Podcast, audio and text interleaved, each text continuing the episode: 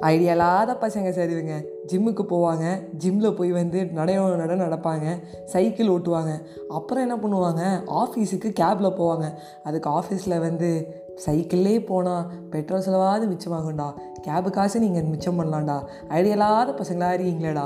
வணக்கம் நண்பர்களே நான் உங்கள் ஃபேவரட்டான ஆர்ஜே வைஷ்ணவி தான் பேசிக்கிட்டு இருக்கேன். ஸோ சில பேர் வந்து பார்த்திங்கன்னா நடந்தே ஆஃபீஸ் போவாங்க. சில பேர் வந்து பார்த்திங்கன்னா சைக்கிளில் போவாங்க. சில பேர் பஸ் பிடிச்சி போவாங்க ஆட்டோ பிடிச்சி போவாங்க. காரில் போய் இறங்கினா தான்ப்பா செம்ம ஸோ கேபில் தான் போகணும்பாங்க. சில பேர் ஆஃபீஸில் கேப் ப்ரொவைட் பண்ணாலும் வேணான்னு சொல்லுவாங்க.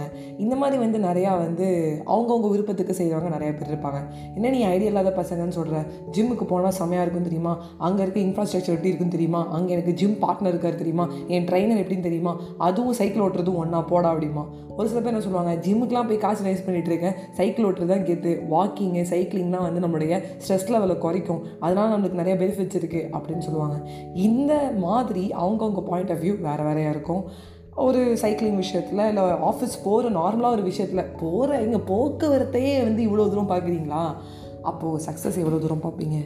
சக்ஸஸ் ஒரு ஒருத்தருக்கும் ஒரு ஒரு டெஃபினேஷன் இருக்கும். சில பேருக்கு வந்து ஒரு கம்பெனியில் ரிவ்யூட்டட் கம்பெனியில் ஃபைவ் இயர்ஸ் ஒர்க் பண்ணால் தான் அவங்களுக்கு ஒரு என்ன சொல்ல ஒரு சக்ஸஸ்னு அவங்க வந்து நாங்கள் டிஃபைன் பண்ணலாம்.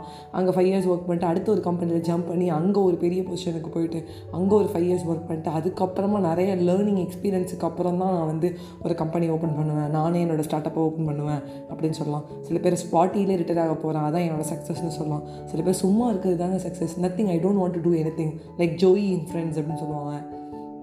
சில பேருக்கு எம்காம் படிக்கணும்னு தோணும் சில பேருக்கு எம்பிஏ படிக்கணும்னு தோணும் சில பேர் எம்பிஏ ஃபாரினில் படிக்கணும்னு தோணும் சில பேருக்கு பிகாம் படிக்கிறதே போதும் அதுவே பெரிய சக்ஸஸ்னு தோணும். ஸோ சக்ஸஸோட டெஃபினேஷன் அவங்கவுங்க பாயிண்ட் ஆஃப் வியூவில் இருக்கிறது. அவங்களுக்கு என்ன டெஃபினேஷன் எழுதுகிறாங்களோ அதான் சக்ஸஸ் அக்கார்டிங் டு வைஷ்ணவி என்னோட சக்ஸஸ் அக்கார்டிங் டு உங்களோட பேர் என்னவோ அதை ஃபில் பண்ணிக்கோங்க.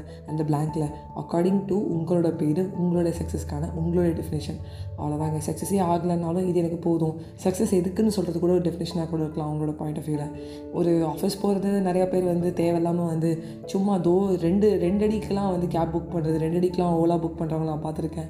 அப்படி இல்லாமல் மோஸ்ட்லி நடங்க வாக்கிங் அண்ட் சைக்கிளிங் வந்து ரொம்ப வந்து உடம்புக்கு வந்து நல்லது.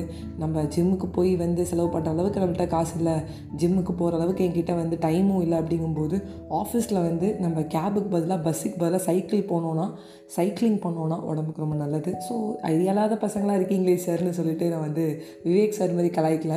பட் ஜஸ்ட் இந்த ஐடியாவை ட்ரை பண்ணுங்கள் அப்படின்னு சொல்லிட்டு உங்கள் கிட்டேருந்து பெறுவது உங்கள் ஃபேவரட் நான் அஜய் வைஷ்ணவி பாபா ஃப்ரெண்ட்ஸ்